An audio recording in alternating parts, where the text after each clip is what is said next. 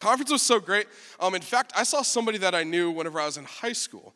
Um, there were so many people there, and I saw this guy, and I was like, no way. And I'll tell you how I remembered him, but this guy was a senior whenever I was a, a freshman. But fast forward, whenever um, I became a senior, I graduated in a crazy year. I graduated in the year 2020. Do we got any COVID grads out there? There we go. There we go. Few, but um, we're, we're very important. We're the most important, I think. S- sorry. Anyway, so I see this guy, and I remember this thing that he did at my graduation that was really very interesting. So I'm sitting there, uh, all of us just got our diplomas. Uh, anyway, context we got moved from a big old inside um, convention center to our high school football field for COVID. We're spread out six feet apart. And everyone just got their diplomas, so that we're almost done. Like, I'm about to throw my hat up in the air. I'm almost done. I'm sitting there, and out of nowhere, this guy that I see at conference hops the fence and runs into the middle of the field in nothing but a ski mask and periwinkle drawers and throws up a big breakfast club arm and then just runs off. I'm like, no way that this guy that was at my graduation that was in his drawers and a ski mask that jumped over the field in the middle of the ceremony is here at Young Adults Conference. But I thought that was just so cool. But I remembered, I just remembered him from his past. And it's similar related. Does anybody remember the first time they went home um, from college? Anybody? There we go, there we go. Um, not people that live like maybe 20 minutes, people that live like three or four hours to where you don't go home as much. One of the first times I went home, it was spring break of my freshman year, and I'm sitting in a Texas staple, Whataburger, which is coming to the Missouri State. I'm so happy. Yeah, there's a couple cheers. Um, we're sitting in Whataburger. I'm sitting with my friends Tristan, Keaton, and Cash. We're having a good time, and in walks this guy that I knew in high school as well.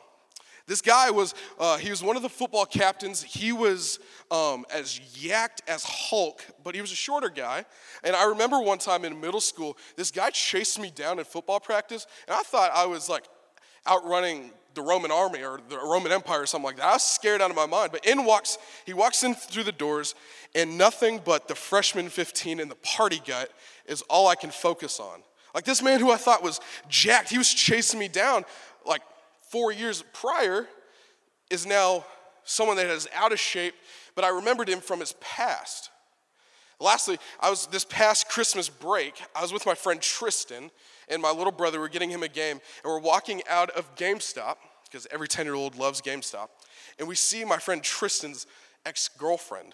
Now, seeing your, your friend's ex girlfriend's already awkward enough whenever they're not there. You're just like, hey, my condolences. I'm sorry. Like, I, I don't know what to do. But seeing them with your friend is like 10 times awkward, especially if they dated. Um, Jake and my cousin used to date. And so that was an awkward interaction once I invited them both to the same place, not knowing they were there. Anyway, so I, as they're talking, they're having like real small talk. And I, all I can think of is how this girl treated my friend in the past. And I think it really like starts to beg the question of do you feel defined by your past? Just like how I remembered all those three people by their past, it started to make me think of something in my past do people remember me by. Maybe you were known as the party kid who, was always down to party, drink, do drugs, all that stuff. Or maybe you were the popular kid that always just wanted attention. You just wanted to be where everything was at. Or maybe you were the, the mean kid, you're kind of a bully, you weren't nice to people. Maybe on the whole other end of the spectrum, you're the completely innocent kid. And that's how you think people perceive you now based on your past. And maybe a follow up question do you ever feel like you could overcome that? Do you feel like you can ever escape how people used to know you? And I think as Christians and I think as believers of Jesus, people that have followed Jesus, it's something that sticks in our mind more frankly than we think. I think we also start to think about how people will view us of the things that they don't know about the things that they, they never have seen. They've never seen the hurt, the struggle, the abuse, the behavior. They've never seen those things, but you start to think that people view you in light of those things. I think based on all of this, we start to create limitations in our head. Limitations that define us saying, man, now that I'm in Jesus, but based on my past, I'll never be able to do anything. I will never equate to be the person He wants me to be. I'll never be able to serve in a way that is worthy of what He's called me to do. But I just want to tell you tonight that that is not Jesus' plans. That's not God's plan for you. He loved you so much that he sent his son Jesus to overcome your past. He's not wanting you to stay where you're at. He's wanting you to grow. He's wanting to realize that there's someone that loves you so much that he sent his son for you.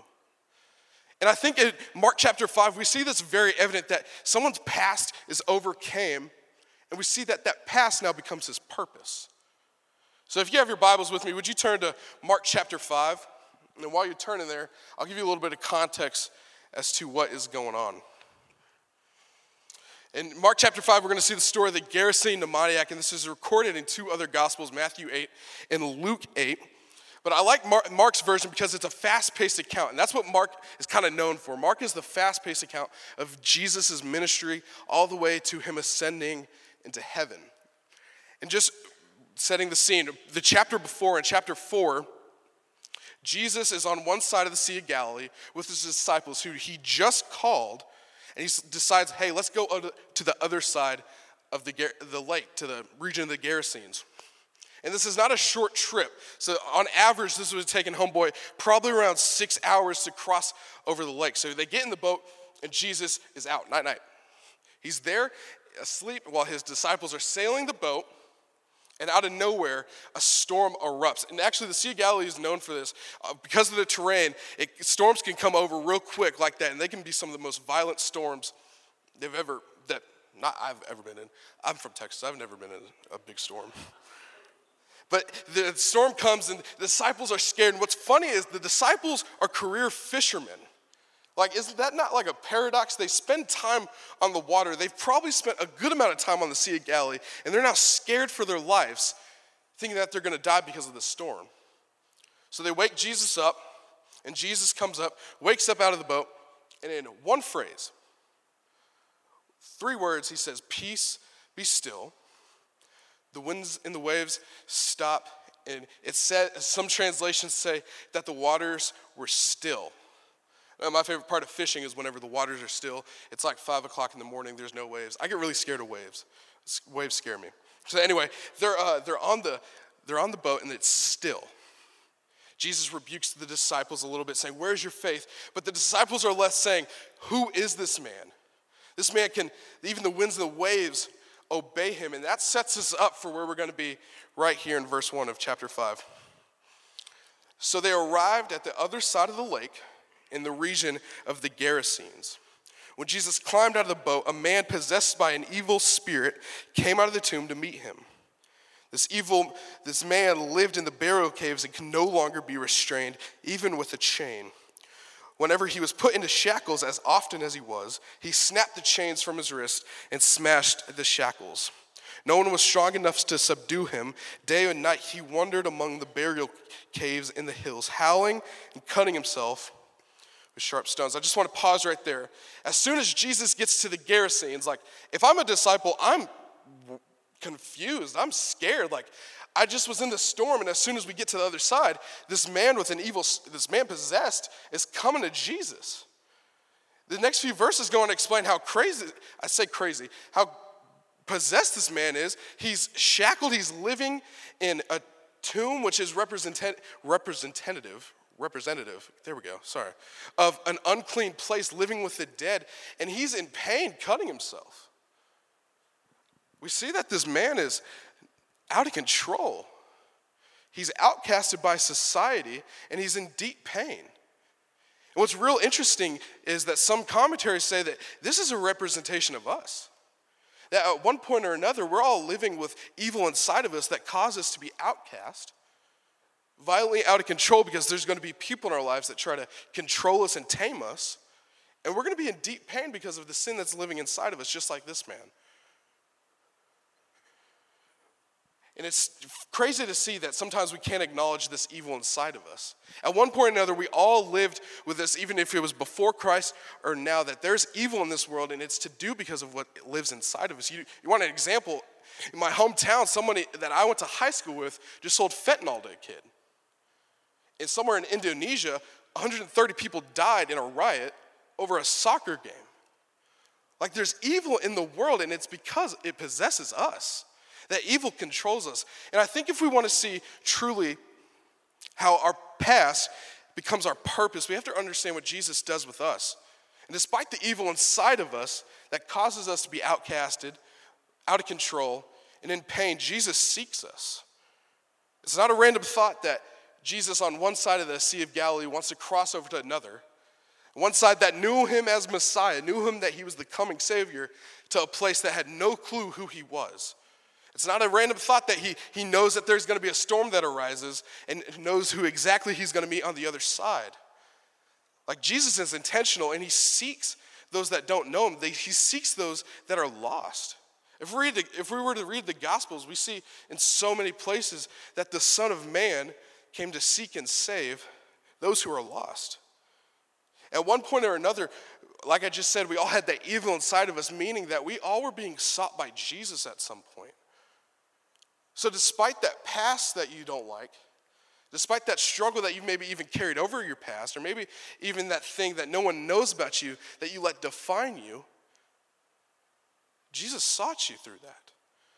I think it's a beautiful thing to acknowledge that this man, as possessed as he is, as society has written him off, Jesus came to the other side to seek him.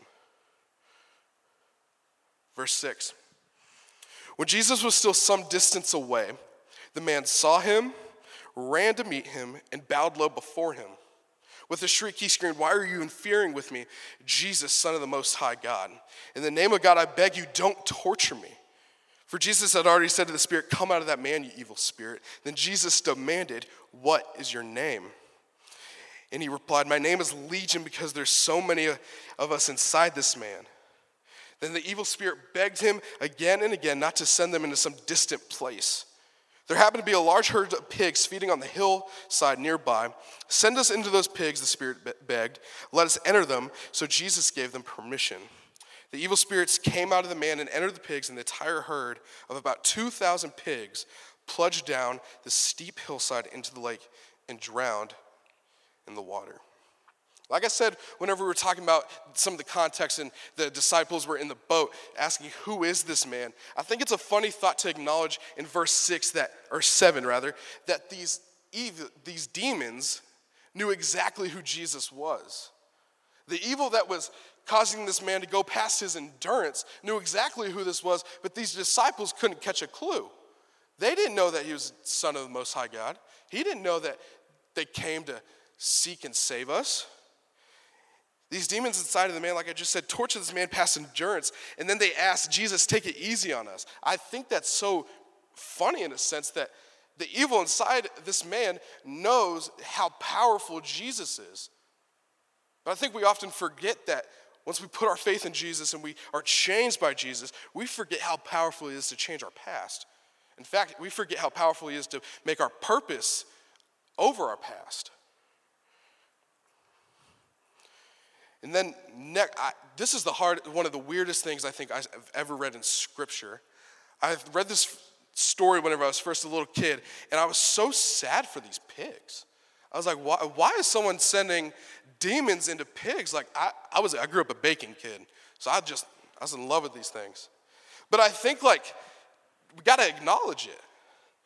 In each of the accounts that it talks about the Gerasene demoniac, it always talks about the pigs. And I think it includes that because it really happened. And I think it really happened so that Jesus could show how powerful he is over this evil. Moving on to verse 14, then the herdsmen fled to a nearby town in the surrounding countryside, spreading the news as they ran. People rushed out to see what happened. A crowd soon gathered around Jesus, and the man saw and, the, and they saw the man who had been possessed by the legion of demons. He was sitting there fully clothed, perfectly sane, and they were all afraid. Then those who had seen what had happened told the others about the demon possessed man and the pigs. Verse 17 And a crowd began pleading with Jesus to go away and leave them alone. I think next, if we want to see how our purpose overcomes our past, we got to realize that Jesus changes us. Scripture says that this man who was once naked, living in a tomb, couldn't be controlled or shackled, and cutting himself, living in pain, is now fully clothed and perfectly sane. Another translation says he's in his right mind. Whenever Jesus gets a hold of someone that possesses evil, it's going to leave them different. Whenever Jesus got a hold of you, even though that evil that was inside of you, it left you different whenever you put your faith in Him. And maybe you've accepted Jesus and you accepted Him at an early age, and a lot of that stuff that you dealt with, that you're scared that defines you, came after. And you're still letting that, that same evil control you, forgetting that Jesus has changed you, but also He's gonna forgive you. I think real important whenever we're talking about change, we think change should happen overnight. That it's an instant thing and that we're always to be different. But I think reality is that we're human. Like I said, we all possess this evil that's inside of us. And that evil's obviously going to go away whenever we accept Jesus, but it's always going to creep back into us. And I think we have to understand verses like Philippians 1 6 that he who began a good work within you is going to continue that work until the day Jesus returns again.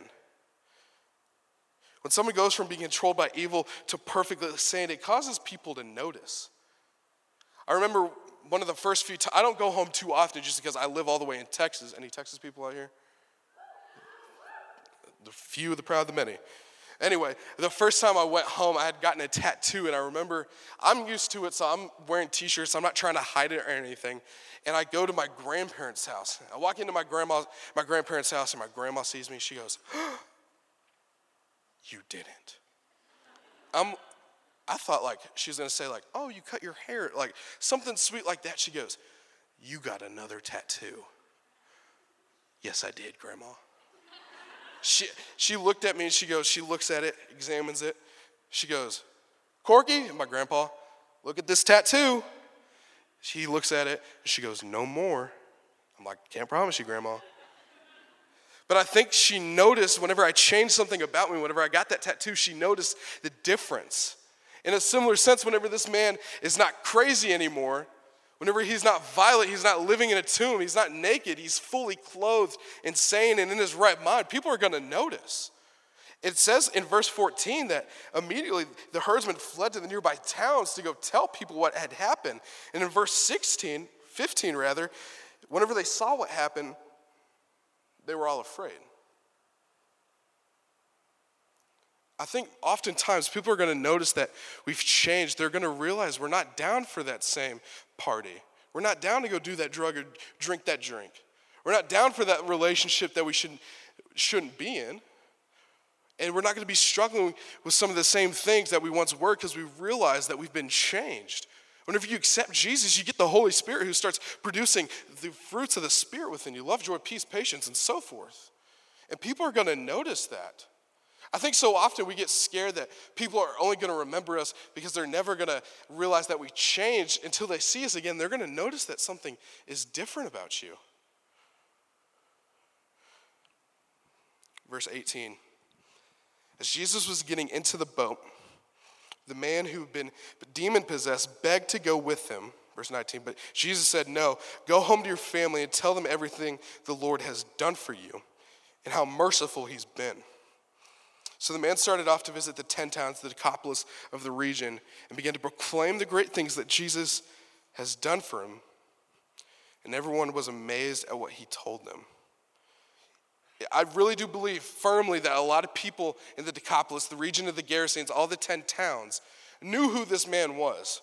There's no way that there's someone who is naked, can't be shackled, living in a tomb, and cutting himself and shrieking is not known. But now he has the opportunity to get into Jesus, and Jesus says no. And what sounds like bad news to this guy is actually great news for the people that he's going to get to go share his story with. This leads me to the last thing. If we want to realize how our purpose is over our past, Jesus invites us into his mission. As people who've been sought, changed, and invited to join Jesus in his mission, we are called to show people how we've been changed. This man was once demon possessed, and he didn't just continue with life as if nothing happened. He went around and showed people how this is how I was before. I was naked, but now I'm clothed. I was crazy, insane, violent, and now I'm sane in my right mind. Like he showed people the before and after. And I think this is the point that often we really don't just sit and accept it. We accept Jesus, but sometimes it doesn't move us as, as much as we should, and we don't realize that He's called us into a mission. we forget often that the same things that we struggle with, other people struggle too. I mean, like, who's that person you used to party with?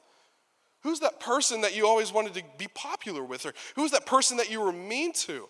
Or who is that person that maybe they were innocent as well? Or maybe who is that person that shared with you what they were struggling through and what hurts and pains and abuses and bad behaviors that were plaguing them? Guys, you've been given an opportunity to share your Savior through your past. Your purpose does not have to define your past. Rather, Jesus invites you into his mission so that your purpose defeats your past. I think we see so many times, we see someone that has changed by Jesus, but we don't see him share it. God never want, intended for your past to cause you to live in fear. He never wanted you to be defined by it. He wanted to use your past. In Ephesians 2, it says that you were once dead because of your disobedience and your many sins used to live in sin just like the rest of the world, obeying the devil, the commander of the powers in the unseen world.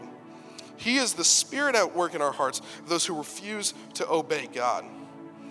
All of us used to live that way, following the passionate desires and the inclination of our sinful nature. Another translation says, controlled by our evil desires.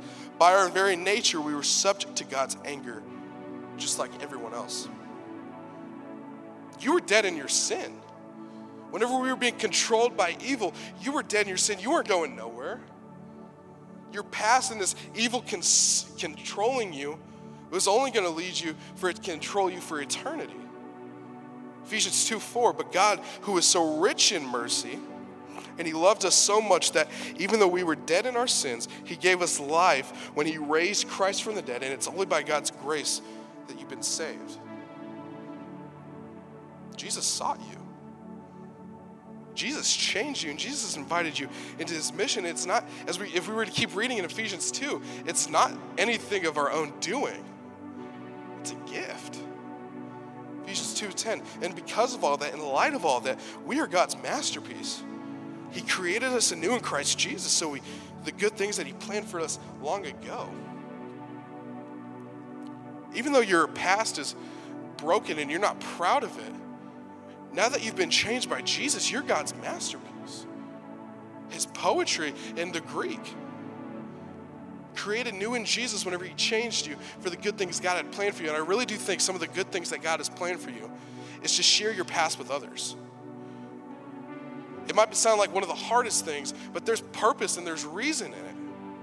1 Peter 2 9, but you're not like that, for you are chosen people, royal priest, a holy nation, God's very own possession. As a result, you can show others the goodness of God, for He called you out of the darkness and into His wonderful light. The demoniac, this guy was in his darkness. He was controlled by evil, he was in the dark. If Jesus didn't seek him, change him, invite him into his mission, I truly believe that he would have spent eternity in hell upon his death. But God called him out of the darkness through Jesus. And I think it's so cool that no matter what our story is, no matter what our past is, the things that we're insecure about because of what we did in our past, God still called you out of darkness into the light so that you can show others the goodness of God. And I think truly this represents what happens in the story of the demoniac. Jesus has overcome evil as we just saw so that your purpose defeats your past.